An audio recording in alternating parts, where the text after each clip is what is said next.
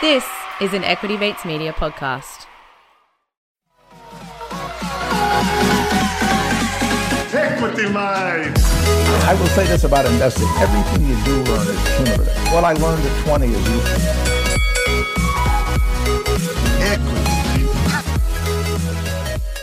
Welcome to another episode of Equity Mates, where you can ask us the questions that you wouldn't ask on a date.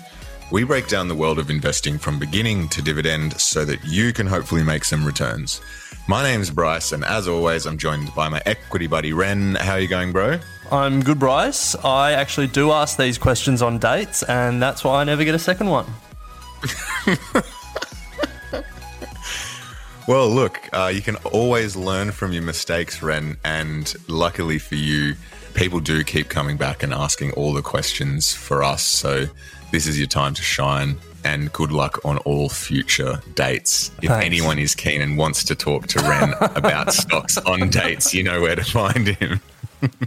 So, Ren, today is the Ask Us Anything for the month of August. We are a an episode late. Apologies. It missed our content schedule, so we're, we're going to catch up, and here we are. So, hundreds of questions have come in over the last 30 days or so. So, we've sifted through and, and taken out some of the ones that appeal to us and ones that we thought would have uh, some good, I guess, interest for our listeners. So, looking forward to getting stuck into that, Ren. But before we do, a couple of admin, house admin things from my end. Firstly, Ren, the Facebook group, our forum discussion group online, Equity Mates discussion group is absolutely kicking off. There's some great conversations happening there. A lot of people are starting to ask questions of the group, and everyone is starting to give their own opinion, which is awesome. And the reason that we set it up to get the community chatting to each other. Um, you don't always have to ask us for the answers. We don't always have the answers. So, this is another way of asking all the questions that you want to know in a safe, friendly environment where uh, you can ask any question you want investing or otherwise. So, jump on there if you're not in that group.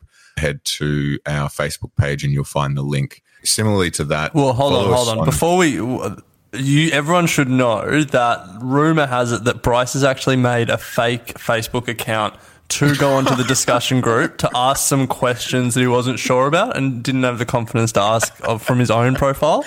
So, um, abs- try and figure out which account is Bryce's fake account.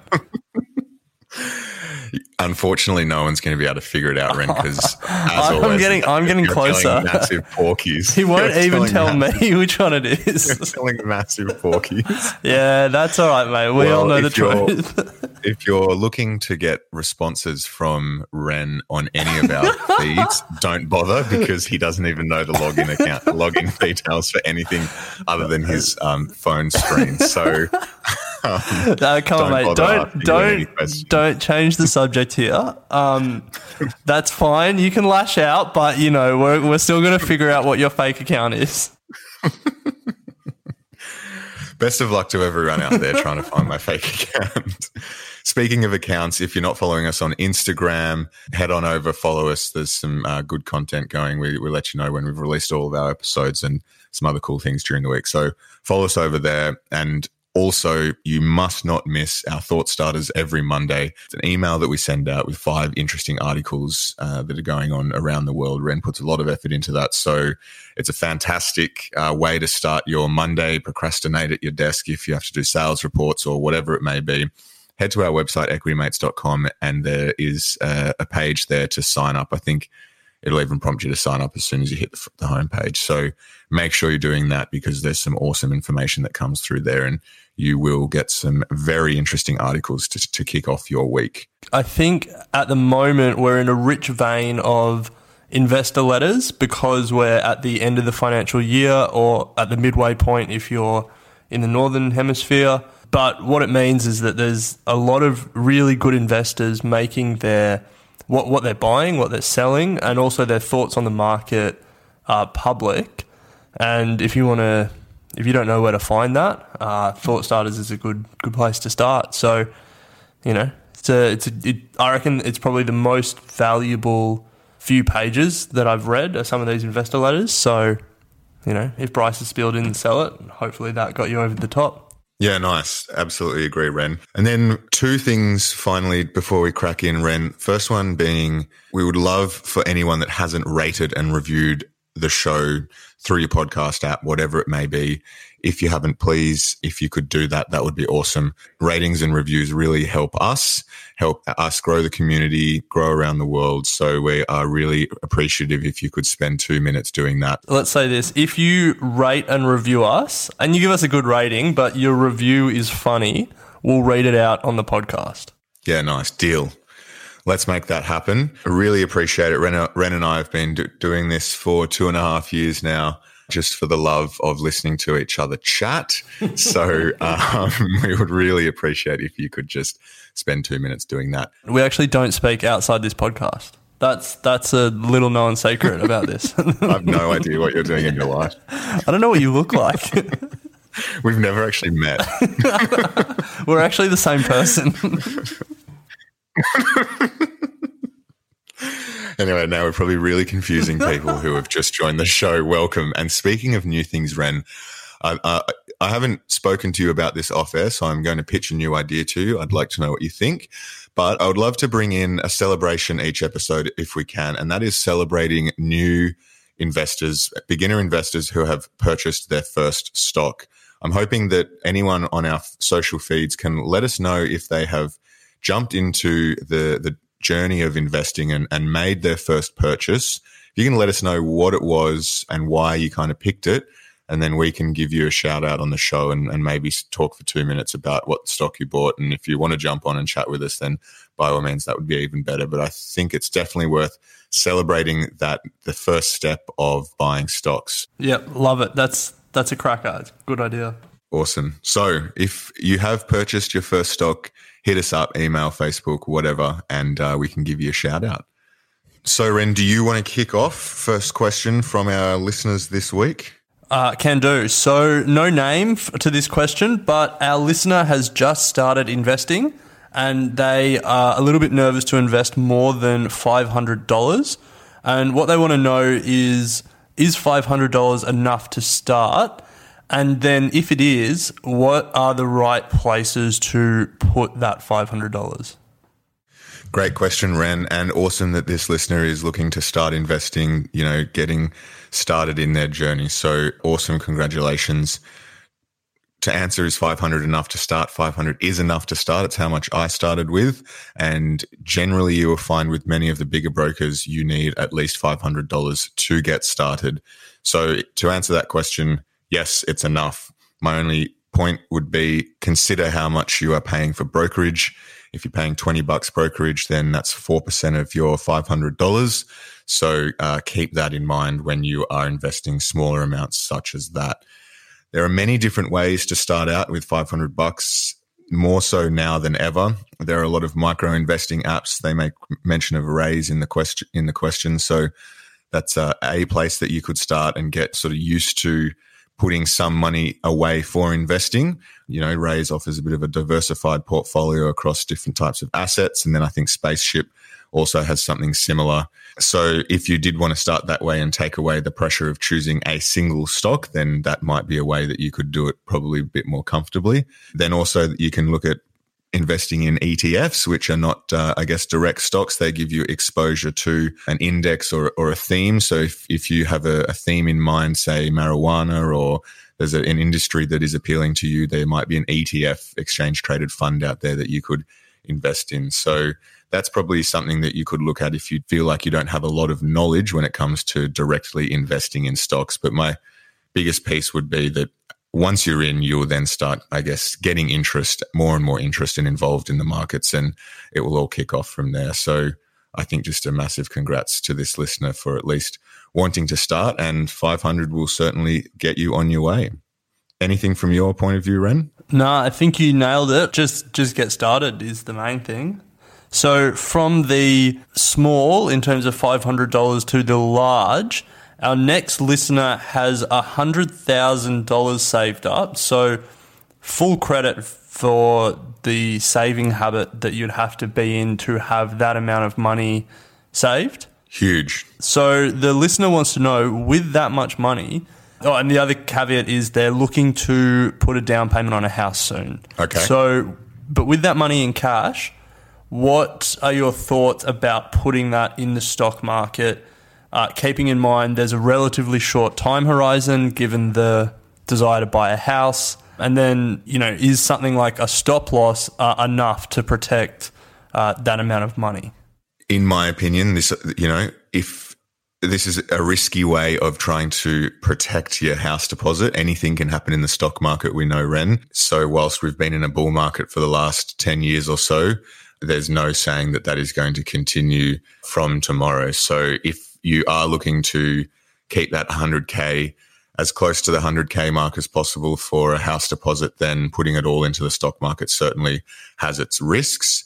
Uh, I understand the idea of using a stop loss to protect the downside. So for anyone, so a stop loss, I guess, is essentially a, a type of order where you can set a, a, price at which it will trigger a sell. And so if the stock falls and, and hits that point, it can trigger the sell and you can limit the amount of money that you lose. However, there is no guarantee that the stop loss will always kick in. If there's a huge drop and there's no one there to buy at that price, it can fall through in some instances. So there is no absolute guarantee. So I think from my point of view, and I'm not trying to advise anyone here, but from my point of view, I would be very careful. If it's a shorter time horizon, I'd probably be looking at other ways to put that money to work in a safer environment than relying on a stop loss to limit your, your downside. Any thoughts from you, Ren? No, I think you, you hit the nail on the head there around the stop loss gapping down and it actually not selling when you hoped it would sell.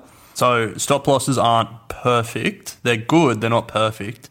As a rule of thumb, I wouldn't put money into the market that I needed. Mm, so, mm. you know, potentially you you take a portion of that 100k and you say if I lose that, I can earn it back and I'm not trying to buy a house tomorrow. But yeah, look, if you if you save that money for a purpose and that purpose is coming up very quickly, I'd be very hesitant to put it into anything that carries risk. Yeah, agreed. All right, Ren. So the next one comes in from Joe. Joe is somewhat new to investing, and he's noticed that the, uh, there's a correlation between the ASX 200 and the Dow Jones, which we have spoken about before. He he see he sees that if the Dow Jones goes up three percent, then most likely the ASX 200 will follow suit, and vice versa if it if it goes down. So he's wondering if he can make money by buying into the ASX 200 at the start of the trading day if the Dow Jones has gone up the night before, and vice versa. Can he make money if he sells uh, the ASX 200 at the start of the day if the Dow Jones has gone down as well? So, what are your thoughts on that as a strategy, and also the um, identifying that correlation? probably one general point and then maybe a specific point about the ASX 200 v Dow Jones. So the general point is these trends that you find if they were perfect and you know they were perfectly captured and you know easy to build an algorithm to trade someone would have built that algorithm and look maybe maybe they do exist but then a lot of that, the value in that trade would be eroded just because, you know, there'd be so many people chasing that trade. And so what you'd expect to see then is if the Dow is up 3% and everyone's making that trade, then the ASX would open up that same amount. And so, so you, by the time you bought, that change in the Dow would be priced in. So, so that's a general point about where you find these trends and these intricacies. If they are perfect correlations and you're guaranteed to make money, there will be big organizations with a lot of computing power that are trying to you know take that out of the out of the opportunity set for retail investors. I'm not sure how perfect the correlation is. Have you looked at the this correlation? Not specifically, no. Only from a general point of view. Uh, yeah, I would just be hesitant. Like the, the Australian market does follow the US. The, the Australian market yeah, it's a follow. It's a follower. It doesn't lead in a lot of cases. I would just be hesitant. You know, there's a lot of factors that go into the movements in the market. I'm sure there is a way that you could make money. You could probably build a trade that hedge some of your risk and all of that. But I think uh, for for me, understand how you're going to make money on a trade. You know, like these companies are good at what they do, they make money over the long term. Like that's a, that's an easy investment thesis for me. Finding the right companies to invest in, finding a correlation, and then trying to trade on the back of it is probably not my cup of tea. But you know what? It could be yours. You could make a lot of money on it. Power to you. Full credit. Yeah, I'm with you, Ren. Difficult to achieve, and as you said, the correlation is not exact and not always the same. I echo all of your your comments there. Just out of interest for Joe, perhaps it would be he might find it interesting to have a look at the futures markets just to get an indication of what the the markets are ex, sort of expected to do from an investor's point of view before open. So, not that that is by any means a hard and fast of what will happen, but just to add to the arsenal of information, maybe check out futures futures markets, Joe. All right, Ren, shall we move on? Yeah, now I'm going to ask you this one because I reckon you are obsessed with this trade. A listener, Fletcher, has written in and asked about the ETF BBUS, which is a yes inverse ETF, which means when the market goes down, you make money through this ETF. Now, you've uh, loved this trade for a long time. Um, except for December, or except for the end of last year, uh, the market has gone against you. But um, you know, we we keep seeing signs that one day this trade is going to come good in a big way. So, tell us your thoughts on this ETF and uh, that trade more generally. Yes, well, Fletcher, you're my man. Welcome to my camp. Um, BBUS, firstly, we spoke about this at some length in our latest mastermind episode with Julia Lee. So if you would like some detailed discussion around this and Julia and Ren's thoughts on BBUS, head over and listen to that if you haven't already. But as Ren said, it's an ETF that ne- negatively correlates to the US share market, meaning that if the US share market goes up, this stock goes down. And if the obviously US goes down, then the stock goes up. So you want to be using this when you think that the market in the US is going to go into a downward trend.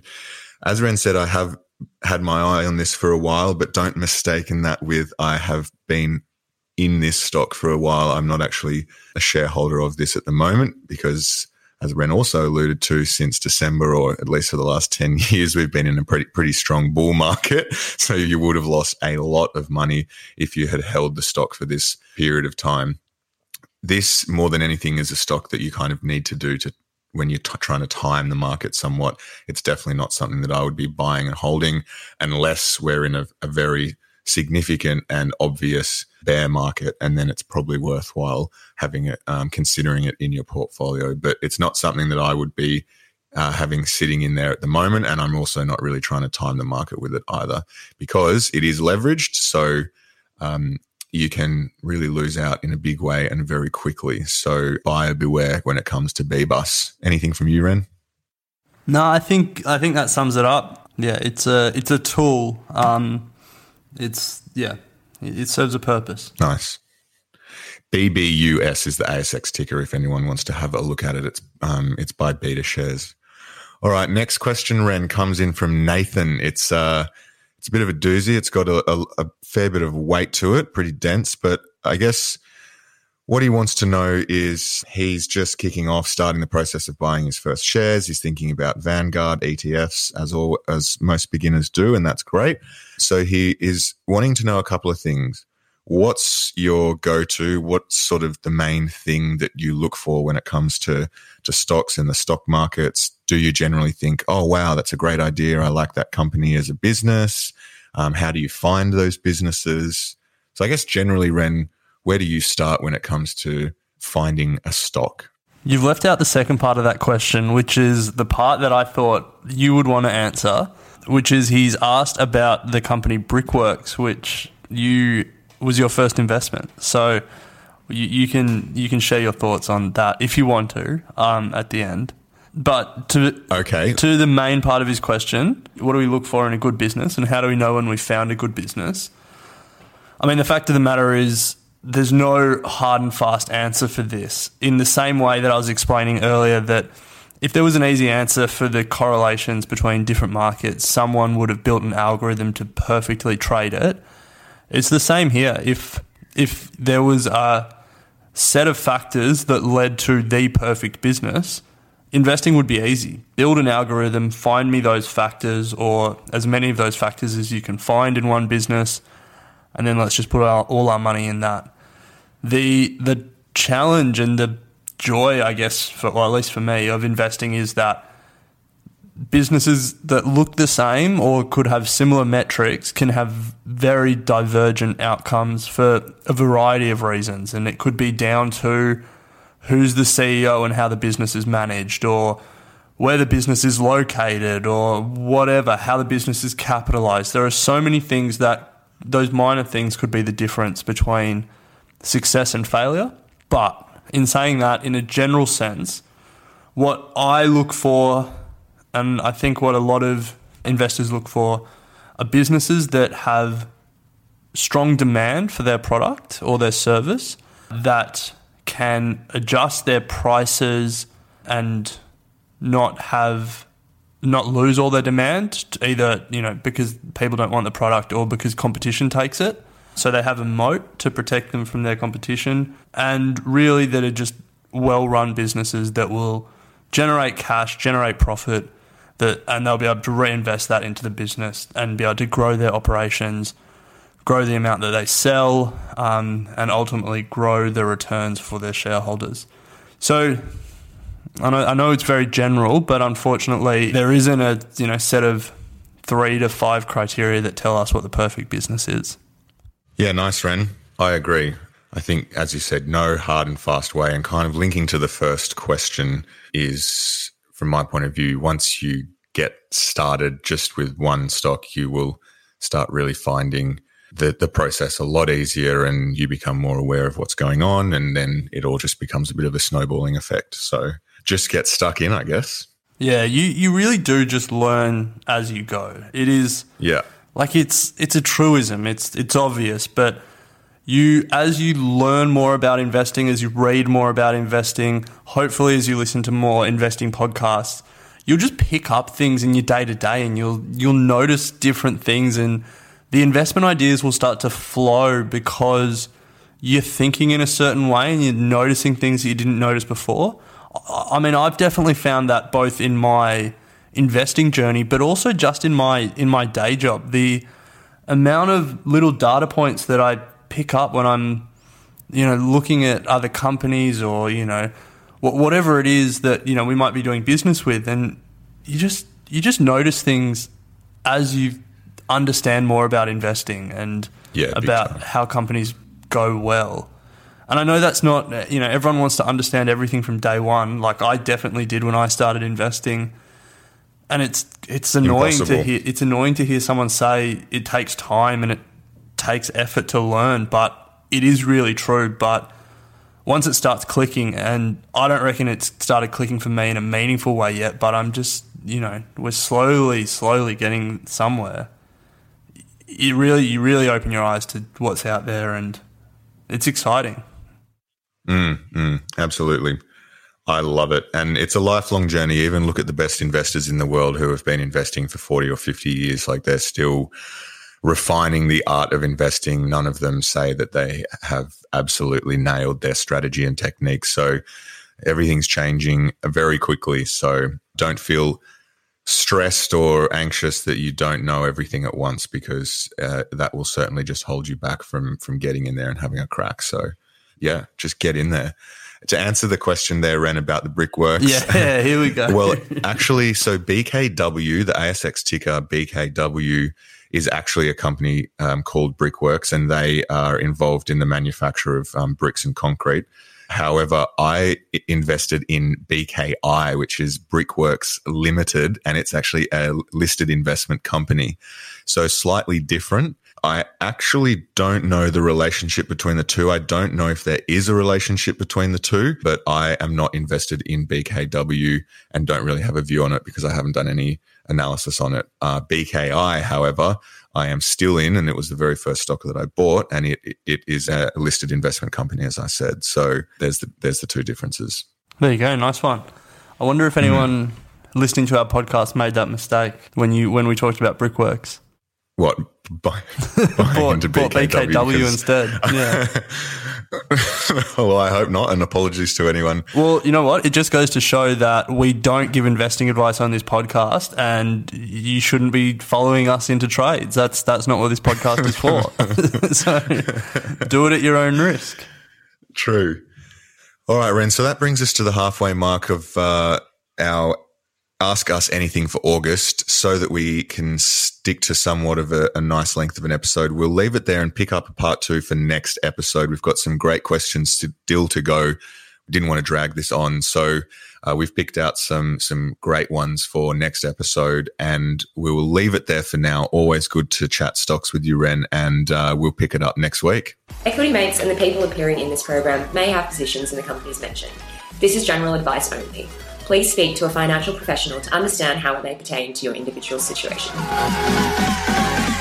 Equity Mind. I will say this about investing. Everything you do learn is cumulative. What I learned at 20 is useful.